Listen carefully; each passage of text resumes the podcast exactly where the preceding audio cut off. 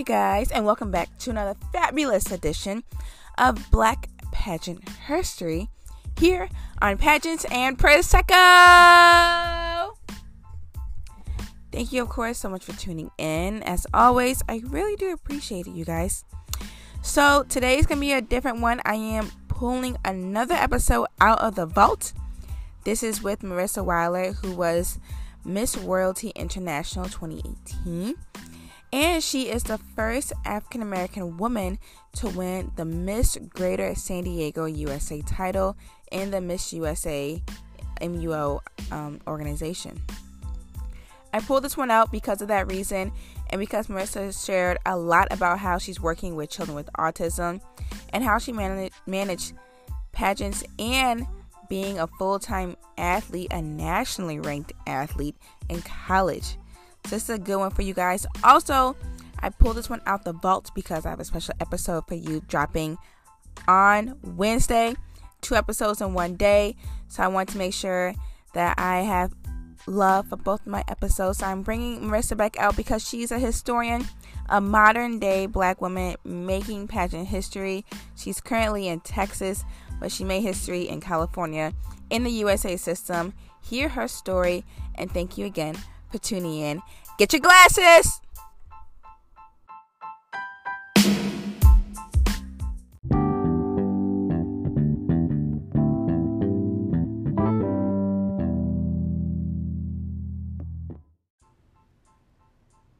Marissa is from Chicago and attended Carthage College in Wisconsin and ran on the track team. When she graduated college, she moved to San Diego, California, where she works full time as an ABA therapist, which she talks about in during our interview. She's also a member of the San Diego Padres PAD squad. Currently, she's getting her master's degree in applied behavior analysis at National University. And Marissa has been competing in pageants since she was a youngin', winning many local, state, and national titles with different organizations and systems, and of course, gained life skills, and made friends all across the country.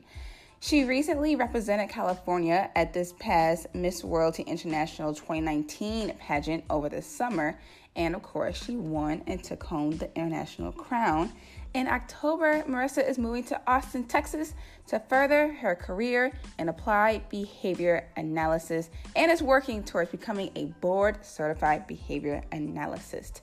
I can't wait for you guys to listen to this interview and gain some insight into her life and as she drops some gems. So get your glass, fill it on up, sit back, relax, and enjoy. Cheers.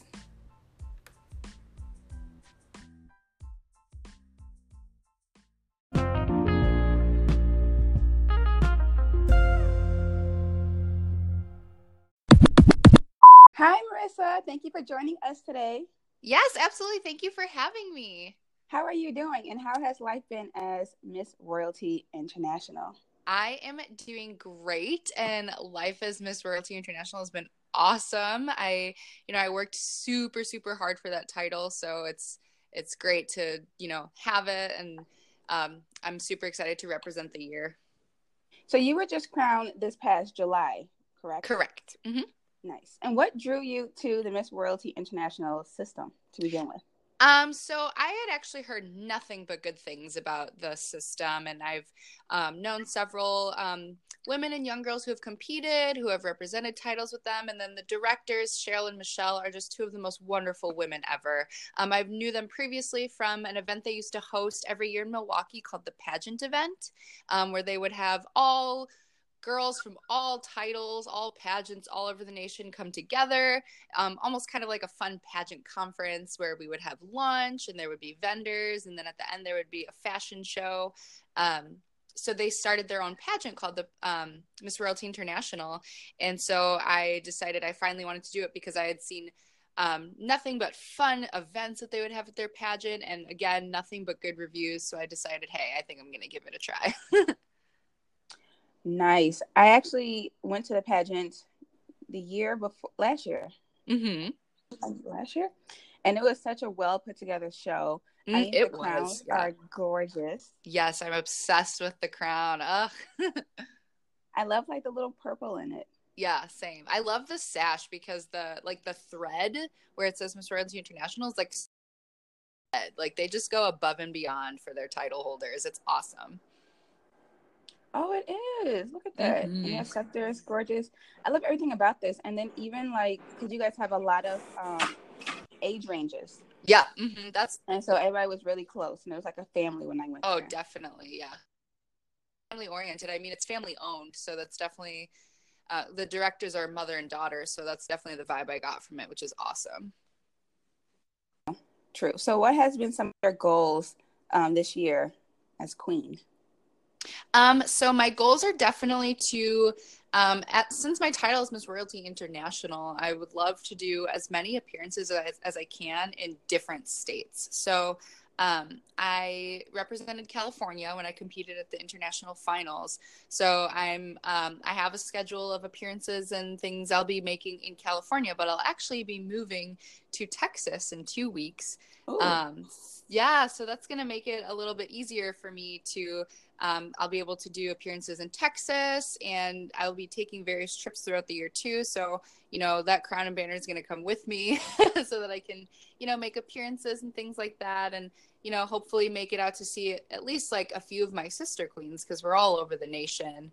Um, I know our teen is in Arizona, our junior teens in Minnesota.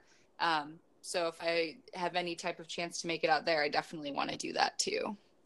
So are you a travel? Um, I I have become one recently. I've I've done a lot of I've done a lot more traveling in the last um, two years than I have in quite some time, which has been awesome. Um, so definitely getting a travel bug there. Um, I'm hoping to travel to Israel next year, so that's oh, wow. on, that's on my bucket list for sure. Also hoping to make a trip out to South America um, around Christmas time. So I've I've got I've got a list of things I need to knock off. that's pretty adventurous. Yeah, Do you have a favorite definitely. place you like to travel, or favorite place you've been to? Um, let's see. Favorite place I've been to. It's it's weird because before, if you had asked me that, I'm originally from Chicago, so if you had asked me that, I would have said San Diego. But I live here now, um, and it's such a touristy area, and like staycations are a thing here. um, but let's see. I think my favorite place now to visit is. I like to go to different parts of Wisconsin because even though I went to school in Wisconsin, it was um, Kenosha, which is pretty close to Chicago. So I've been making trips out to like more northern um, areas because it's a lot different than San Diego. Whereas San Diego's a lot of deserts and mountains, and like northern Wisconsin's a lot of like green and you know flat land and cool forest scenery and things like that. Oh, nice. Mm-hmm. Yeah, I know. I I'm also from the city, from Chicago. so I think going because I'm in Texas right now. Oh, nice. And I think even traveling back to Chicago is like a it's like a new familiar city again. Yeah, there's always something new to find, no matter how long you've been there. Mm-hmm. It's so true. So, of course, the pageant, I mean, the podcast is called Pageants and Prosecco. Mm-hmm. So, do you have a favorite wine to drink? Um, I definitely have a favorite type. I'm a Sauvignon, uh, Blanc type of girl. Um, I like white. I mean, my go-to white wine. Um, and I like to try all different kinds when I go. That's definitely my favorite type of wine. yeah, those are really good. Those are really mm-hmm. nice and mm-hmm. juicy. Yeah, mm-hmm. agreed. And they mainly come from New Zealand too. Really, I didn't know that. Yes, hmm. they're like one of the homes to Sauvignon Blancs. Hmm, maybe I'll have to travel there. oh yeah, that'd be a good idea. That'd be a great idea.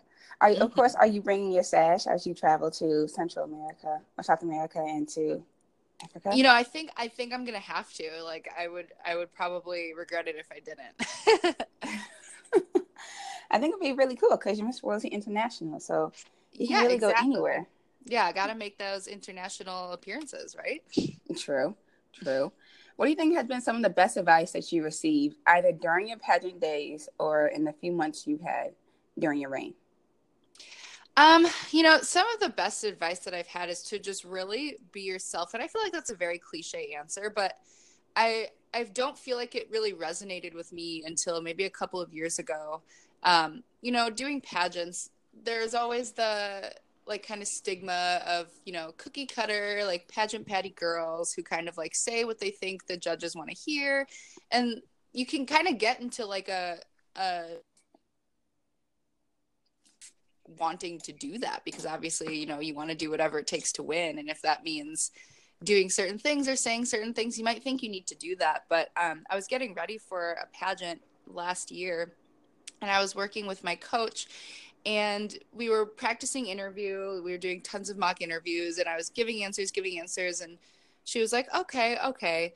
She gave and she asked me a question and i gave her an answer that was just totally me because i i kind of like stepped away from the whole trying to give her the answer she wanted thing. She's like marissa like that was so totally you. If you answer every question like mm-hmm. that like there's no doubt in my mind that you're at least going to be top five. And I was like, oh, that was really easy because I was just being myself. And I, it, it, from that moment on, it became so much more easier to let my own personality and my own opinions shine through as opposed to, well, I think this is what they want to hear. So this is what I'm going to say. Because um, I think I have a great personality and I'm not trying to be somebody else. True.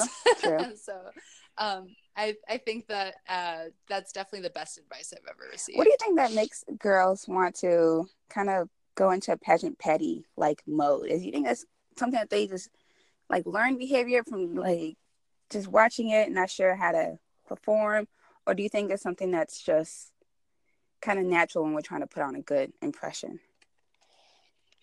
It could be a little bit of both, and another thing it could be it could be nervousness. I find that I've I've done that out of nervousness too. Um, like you kind of get a little like, um, like monotone maybe, or you you sound very rehearsed, and it's not necessarily because you're trying to be that way, but because you're super nervous because it's you know you want the title so bad.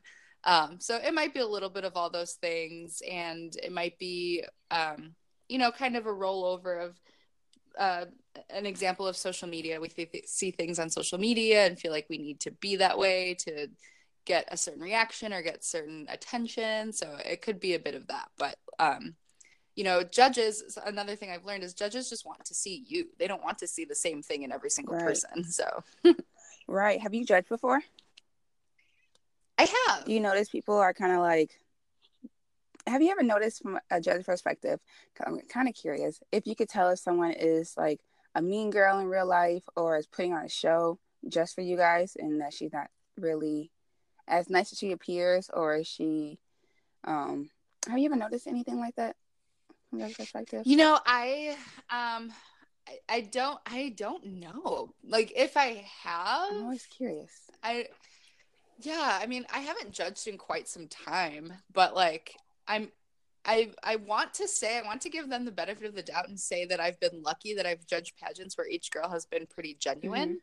Um, and I don't feel that like any girl that kind of sat in the chair across from me was not genuine or um, gave off any kind of negative vibes. But then again, like some people are really good at you know turning it on right when they need to. So um, you know who's to say? But again, I, I, I truly feel though that every pageant I have judged, the girl who did win was very deserving of it. Um, and uh, I will always make sure to look back at their reign, and it seemed like they made the best of their reign and represented the title well. So you know, the right girl was chosen for the job. Um, but I, I, I don't recall ever kind of having a girl leave my seat and be like, mm, "That was very fake." you know what I mean? yeah, because we see and I think you can attest that we kind of see as contestants too. Oh, for yeah. sure. So I want to know. I'll ask. I'll get a judge on here and I'll talk to them. oh yeah, definitely. I want to hear that one. so, so far in your life, you have your bachelor's degree already from Carthage, and you're working mm-hmm. on your master's, correct? I sure am. An ABA therapist, as an ABA therapist. Yes. Yeah, so I currently am an ABA therapist. So ABA stands for Applied Behavior Analysis. Okay. Um, and so I'm getting my master's in applied behavior analysis so that I can become a board certified behavior analyst. Um, and so right now, as an ABA therapist, I run sessions um, with programs created by behavior analysts for kids with autism. So, as a behavior analyst, I'll be able to create these programs. What got you interested in this field and working with children? Uh, so I actually had done when I was living in Chicago. I did a lot of volunteer work with the Special Olympics. Um, I was always very intrigued. I I feel like you know you go to school with um, their their uh, fellow students and peers who are in different classes because they have different needs and different disabilities, and I was always very intrigued by that. I was never uh, there. You know, there are a lot of cruel kids that you know make fun of kids who learn differently and who communicate differently and i always found it to be interesting because i wanted to know you know why um, and so i unfortunately kind of fell into a trap of well i don't want to be a special education teacher so i don't know that there's anything any type of field um, that i can work in like that so i'll just do volunteer work um, so you know i got my um, my undergrad in public relations and worked in the marketing field and realized that that was not the field for me. It was, I would just, you know, some people are really good at it and I was decent at it, but I wasn't passionate about it and I wasn't excited to go to work every day doing that. Um, so I did more volunteer work with um, kids and young adults with special needs out here in San Diego with the ARC of San Diego and the Miracle League of San Diego. Um, and decided it was time for a career change. So I was kind of looking everywhere I could um, and stumbled upon the ABA therapy job, which was awesome for me at the time because I was kind of worried. You know, I don't have a degree in um, special education, but I have tons of volunteering experience, which, you know, worked in my favor. But also, they offered very intensive training for those who didn't have um, ex- previous experience. And then uh, it was necessary to pass an exam at the end of that training, which I passed. Um, so I became an ABA therapist and fell in love with the job. It's amazing. There's never a dull moment. These kids just make my day. Um, the little victories end up being just big victories for not only myself but for the parents and um, you know i was very grateful to have made this career change because now i know exactly what i want to do like with my future um, so that's that's where I'm at now. that's why I have this job now. nice. Sometimes we do need another redirection, um, and I think that life kind of has a way of telling us that by you, absolutely, you know, not wanting to be there, but you know, you want to find mm-hmm. something that you want to do, and know that marketing might not necessarily be it, but you do have those skills, so now you can use mm-hmm. those skills in another avenue. Absolutely, yeah. I think that's pretty cool. That's a great story. Mm-hmm. So, what do you think it is about um, children that draw you to them as opposed to working with adults with autism? Um, well, I, I've had with the job I've had, I've had a quite a, a large age range. I've worked from um, the age of two to the age of 22. And so it's very different. And, you know, each client is super different anyway. Um, I think with kids, it's, it's funny because they're just, they're very blunt. All kids are just very blunt and so funny and um you know they're still like in that learning stage of everything. And so it's super exciting when there's a, a target we're working on or a behavior that we either want to increase or decrease. And you know parents sometimes may not um, see the progress that we see and um, they might start to feel discouraged but when the kiddo finally you know develops that skill or the behavior is decreasing like we get really excited about it and so i i absolutely love seeing the parents finally see the progress that we see and they are just absolutely thrilled um, so I think with adults, of course, they've kind of like gone through that already. And a lot of the adult cases I've had have been, they're more high functioning. So their cases are more making sure they meal prep, making sure they are doing chores, making sure they are, um, you know, tackling necessary necessary life skills or da- like daily skills. But with those kids, it's just those breakthroughs that make these parents super happy, and I love seeing that. Oh, do you ever teach? Do you so? Do you teach parents how to deal with um the children's behaviors? Um, yeah, so we do have um, separate kind of parent education goals because we do um, encourage that they run certain things when we're not there and not just kind of depend on, you know, the couple hour sessions that we're there because obviously that's not how we're going to generalize various skills. Mm-hmm. Um, so uh, and that's another thing that i'm excited about being in school now because i'm just i'm learning so much and i'm able to implement everything i'm learning in my day-to-day tasks in my job now um, so I make sure whatever parent ed goals need to be run, I model them for the parents so that they know exactly what they need to do. And I'm open to any questions they have, and I'm willing to explain anything and everything that they need to know. Um, at the end of session, I always, you know, ex- even if they're there during, like, even if they're present for the entire session, I always explain everything to them because just because they see what I'm doing doesn't mean they know exactly why it's being done. Mm-hmm. Um, so I, I kind of love that because I really love the science behind ABA. So I love telling them what we did and why we did it. It's pretty impressive too. Yeah, it's it's it's fun. Because you're helping a family ultimately connect and communicate with one another. Yeah, mm-hmm. and it's it's fun to build a rapport with families because every family is different too, and I've got to work with different like types of families, different cultures, and um, you know you're there so often that it, the families kind of almost start to feel like you're part of their family because you're there a lot. And it's a very intimate situation and i've gotten to learn so much about different cultures just by like being in the household. Yeah. What do you think is one of the biggest challenges that children face? Um whew. i think a lot of children face you know in this generation too very high expectations um of course you know i'm not a parent so i can't speak from a parent's point of view, but I, mm-hmm. I, I, from what I've seen and what I would assume is that um, you know parents want the best for their children, and there's nothing wrong with that. Um, but sometimes I think maybe parents forget to let their kids be kids, um, and that can happen in all aspects. Uh, you see it in pageants, you see it in sports. Um, uh, so definitely just you know we want our kids to excel but we also want them to you know if they're three we want them to be three right right and then going back into pageants, you actually started competing at the age of four. I did. I did. Um, what so, pageant was that? Do you remember? Yeah, it was Sunburst. oh, cute. Yeah. Uh, my mom put me in it, and, you know, none of us had any clue what we were doing. She just saw it and she said, Do you want to do it? And of course, I didn't even know what she was talking about, but I was like, Yeah, let's do it. um, and so it was i think it was in a mall on a stage and my dad got to walk me across the stage and i wore a pretty pink dress and it was like the best i was like that was so much fun i think i got third runner up which qualified me to go to the state pageant in springfield and i was thrilled i think I I didn't even re- like obviously it didn't register like oh we're going to Springfield to compete at a state pageant. I was like I got a trophy. Look at this. And so, you know, it's there's, you know, we talk about the different types of pageants. There's glitz and there's natural and everything in between. And this was obviously a very glitzy pageant, which we were not prepared for. Um, so we get to state, and I kind of wore the same like little pink dress. And again, I still had a great time. Like the girls next to me, you know, were very prepared and knew what they were doing.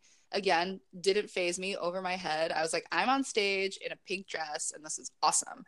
Um, but I, I specifically remember the moment when I, you know, I didn't place. I got a participation trophy again. I was like, I got another trophy. This rocks.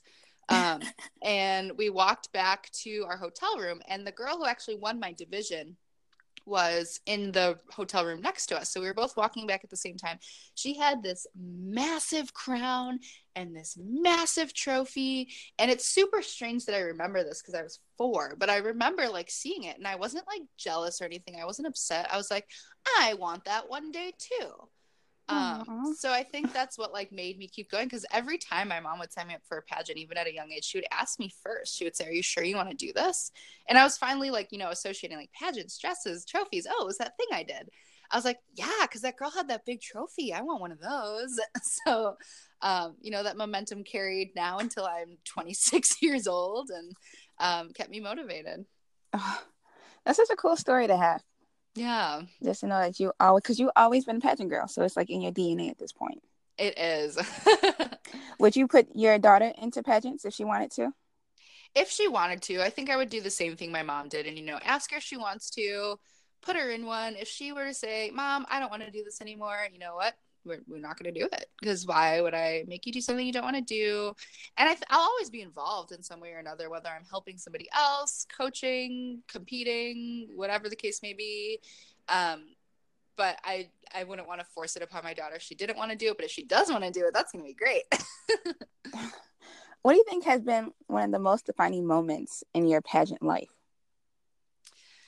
Hmm, one of the most defining moments. I think um, I competed in a specific pageant for about six years before I finally won that state title. And that that meant so much to me because I, I never gave up. And I before that, there was nothing else really in my life that I was so determined to work for. Like of course I had a, a work ethic for everything that everything else that I was involved in, but it all came back to well i really want this title. I want this title. I've worked so hard for it. I'll do anything that i need to do to get it. I will prepare. I will work very hard. So when i finally got it i just it i that was kind of the click in my head of like you can really do anything that you want and achieve any goal if you really put in the work the time the determination and go for it. Yeah absolutely. Absolutely. And then there's a lot of sacrifices too. Yeah definitely. Mm-hmm. What would you say has been one of the biggest things you had to sacrifice or stop doing or give up in order to continue competing? Um, college, doing pageants in college and also being a collegiate athlete was um, oftentimes a, a sacrifice of various like parts of my time management. Um, there was a title that I really wanted um, to be able to go on to the state level involved in the Miss America organization. And that required me to miss some track meets. Um, so I had to choose between compete in this pageant or miss this track meet. And although my coach was very understanding, I think there were times where my teammates may have, um, you know, wanted me at the meet. Um, but they also were very understanding of knowing that, you know, I had been running track for a very long time and I was a you know a very dedicated collegiate track athlete but they know that pageants have been my entire life. Mm-hmm. um, so that was definitely there were those sacrifices at times that you know it it hurt all of us at some point but i um, very much appreciated the understanding and um, was able to go for it. Yeah they probably needed you to get more points because it was probably really fast. Just a little bit. What events did you run I ran the 400 and the 4x4. Are you serious? I ran track. I hated that race. yeah, it's I have a love hate relationship with the 400 um because I was good at it, but gosh, the the amount of pain that you feel after you run a 400 meter dash is insane. But um, you know, I, I think that I was meant to run that race. I wasn't. I definitely am not a distance runner. I could pull a two out every now, a 200 every now and then, but um, I definitely was not a 100 runner. so. Yeah. I ran short distance. I ran 100, 200. But I feel like if I would have been trained correctly, I probably could have ran a 400. But it just mm-hmm. takes, because it's like a longer, it's like a sprint, like a longer sprint. Yeah. Yeah, definitely. It's, it's, it's a tough one. so I was like, I can't. Because after I get past 200 and I'm like going on yeah. 300, I'm like, okay, look, I still got 100 more meters to run. I'm right. tired already. I know, I know. And that's the one that nobody wants to be an alternate for. like, they're like, oh, you need an alt for the 4x4? Not me. It's like, I don't have that option. I have to be on the 4x4. Right, true. Does everybody despise that? Like, everybody you meet, does anyone actually like love running the 400 that you know of or?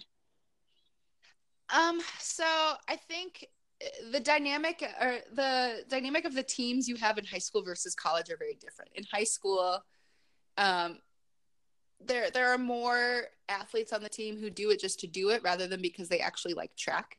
Um, so I think the you know the athletes who really did care about track and field and were looking to you know run in college as well. Like if they were really good at the 400, they were they really liked it. Of course, they knew that it was a struggle, but they really liked it. But then, you know, the other people who don't care as much about track were, would do anything to get out of it. Oh, okay, gotcha.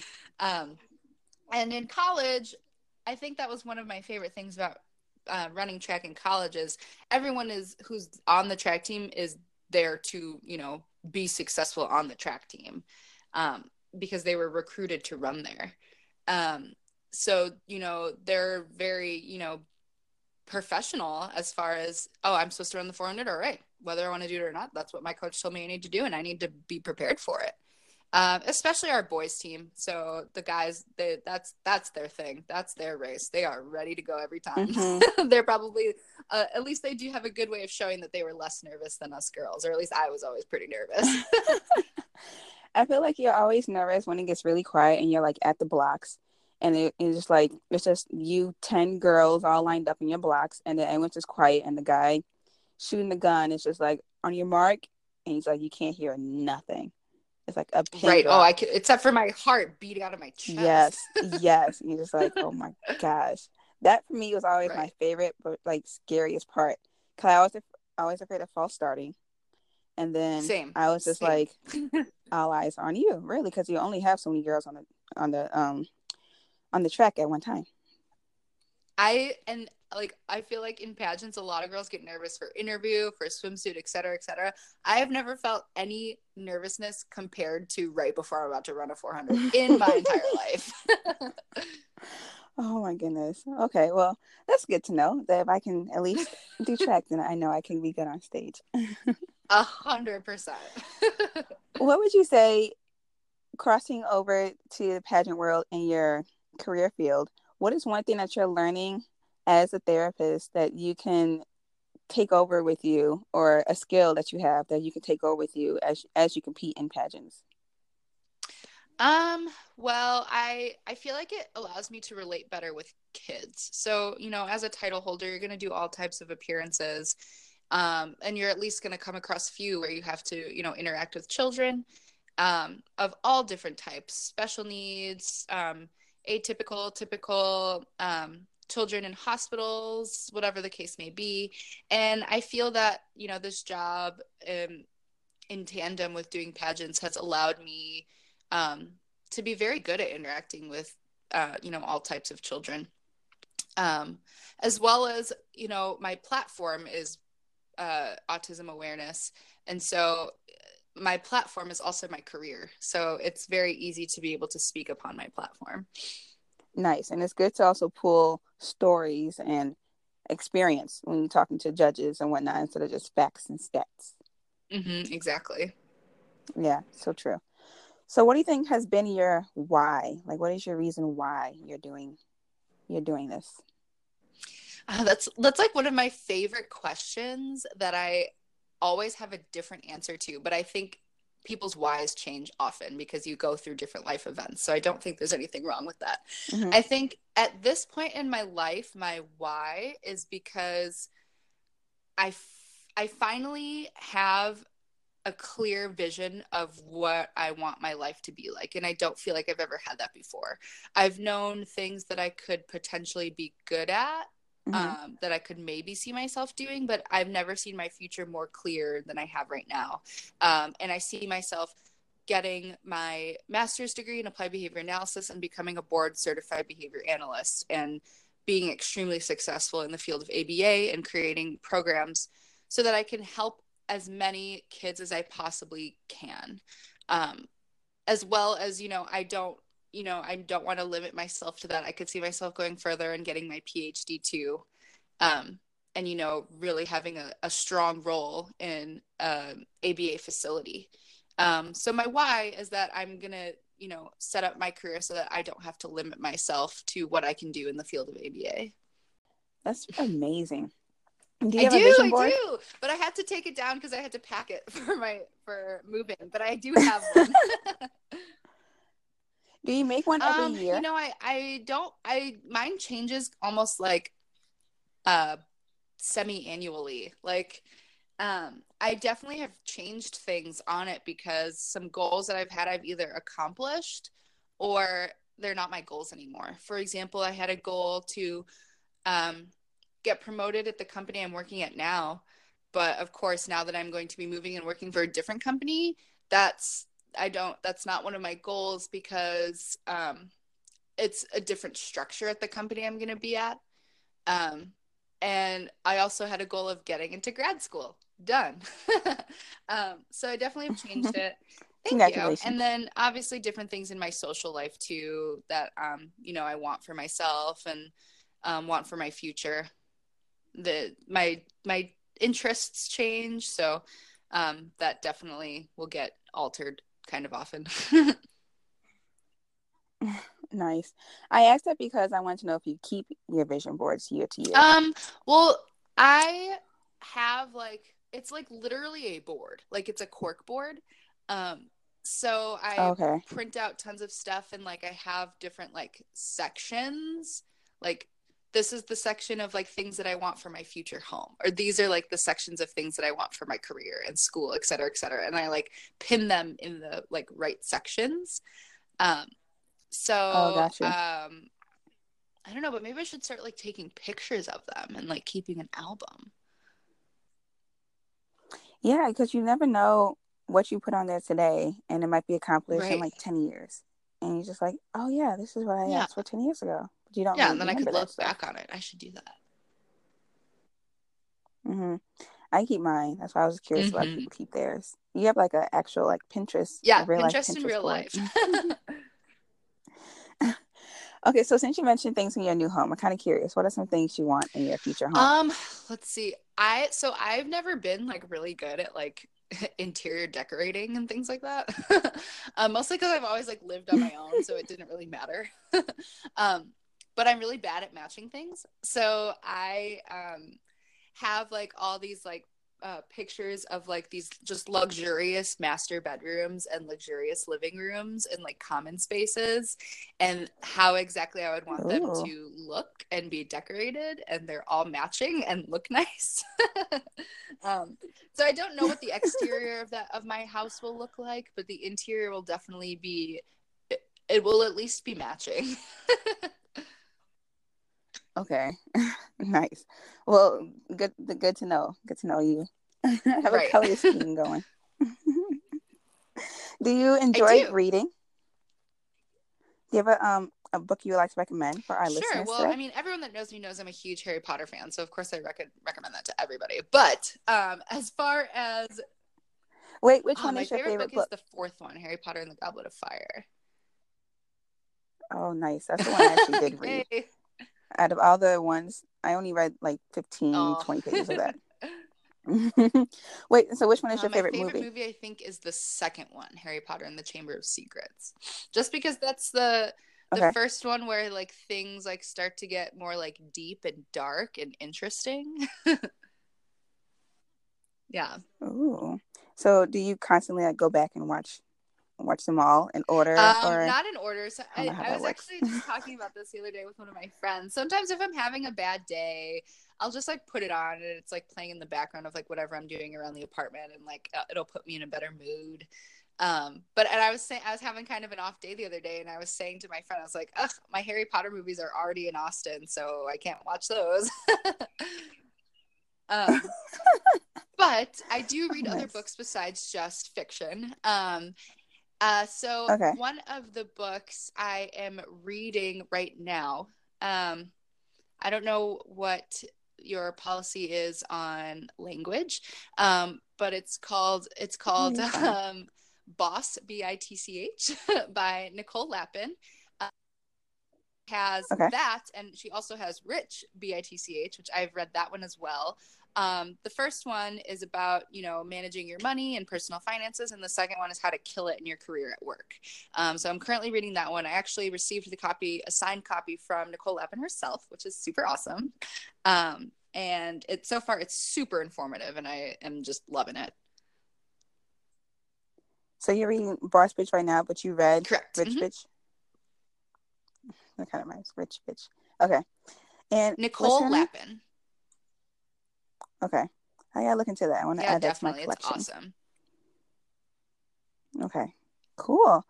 So when you are not working or reading or watching Harry Potter, what do you like to do during your free time? Um, I love to work out and I love to run. I still run. I don't sprint anymore because I don't even know if my fast t- twitch muscles work anymore. But um, I run for distance now. And living in San Diego, we have the most beautiful scenery and beautiful beaches. So, especially since I'll be moving, I do my best to do my long runs along the beach anytime that I can. I actually live pretty close to a beach, so it's not very difficult. Um, and I try to run in like uh, themed 5Ks when I can because they're super fun, like the color run um, or turkey trot. Um, I did one that was really cool. Most 5Ks are in the morning.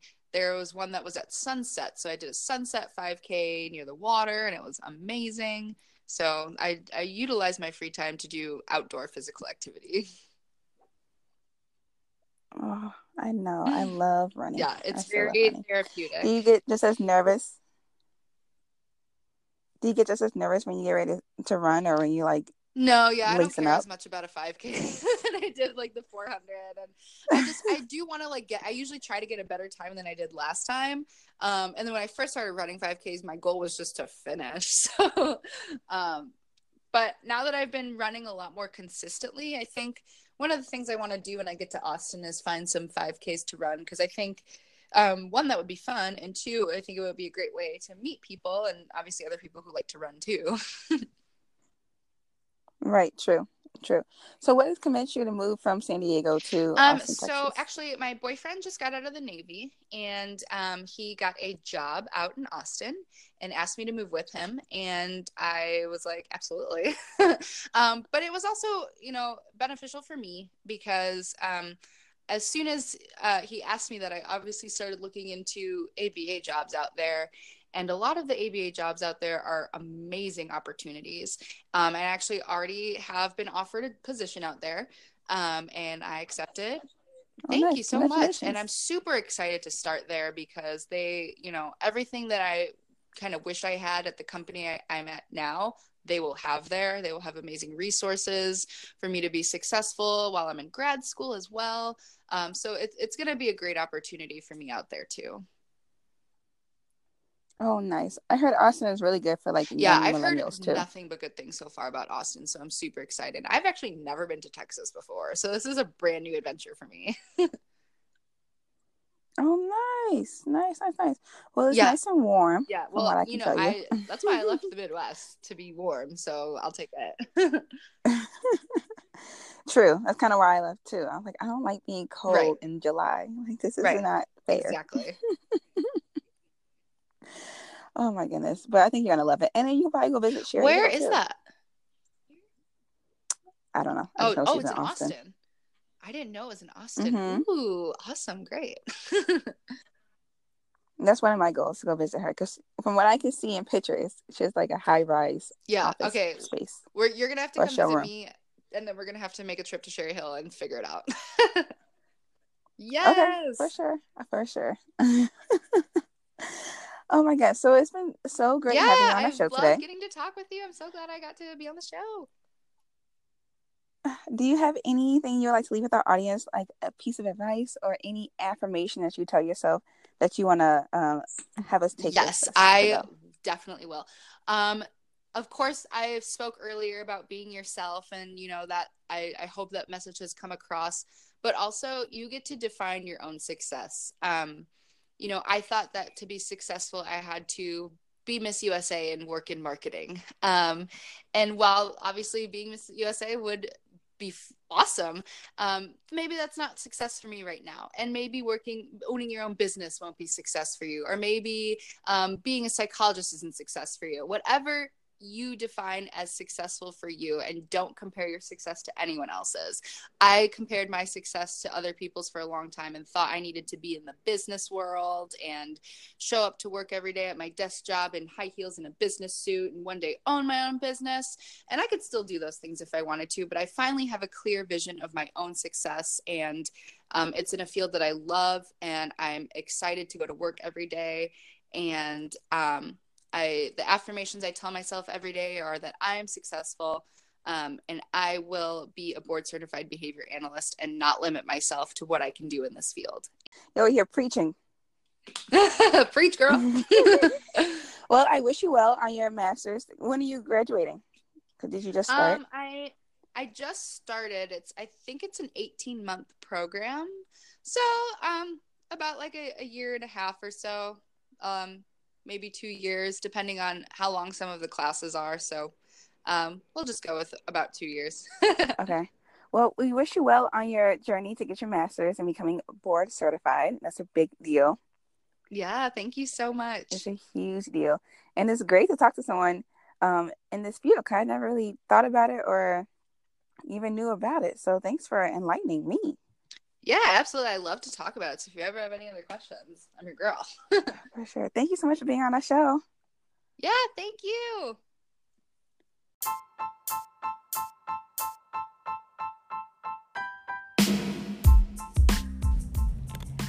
How are your glasses? Are they empty? I hope you guys really enjoyed this episode sitting down with Miss Royalty International Marissa. She is such a gem and she's such a doll. Someone who I um, can say is one of my pageant friends from the business, and one of my pageant sisters from competing. I hope you guys really enjoyed this episode. Please subscribe and share this episode and share this podcast with some of your pageant and wine friends as well so you guys have something to listen to. But tune in next time and thank you, thank you, thank you so much for listening. I greatly appreciate it. Until you hear from me again, cheers.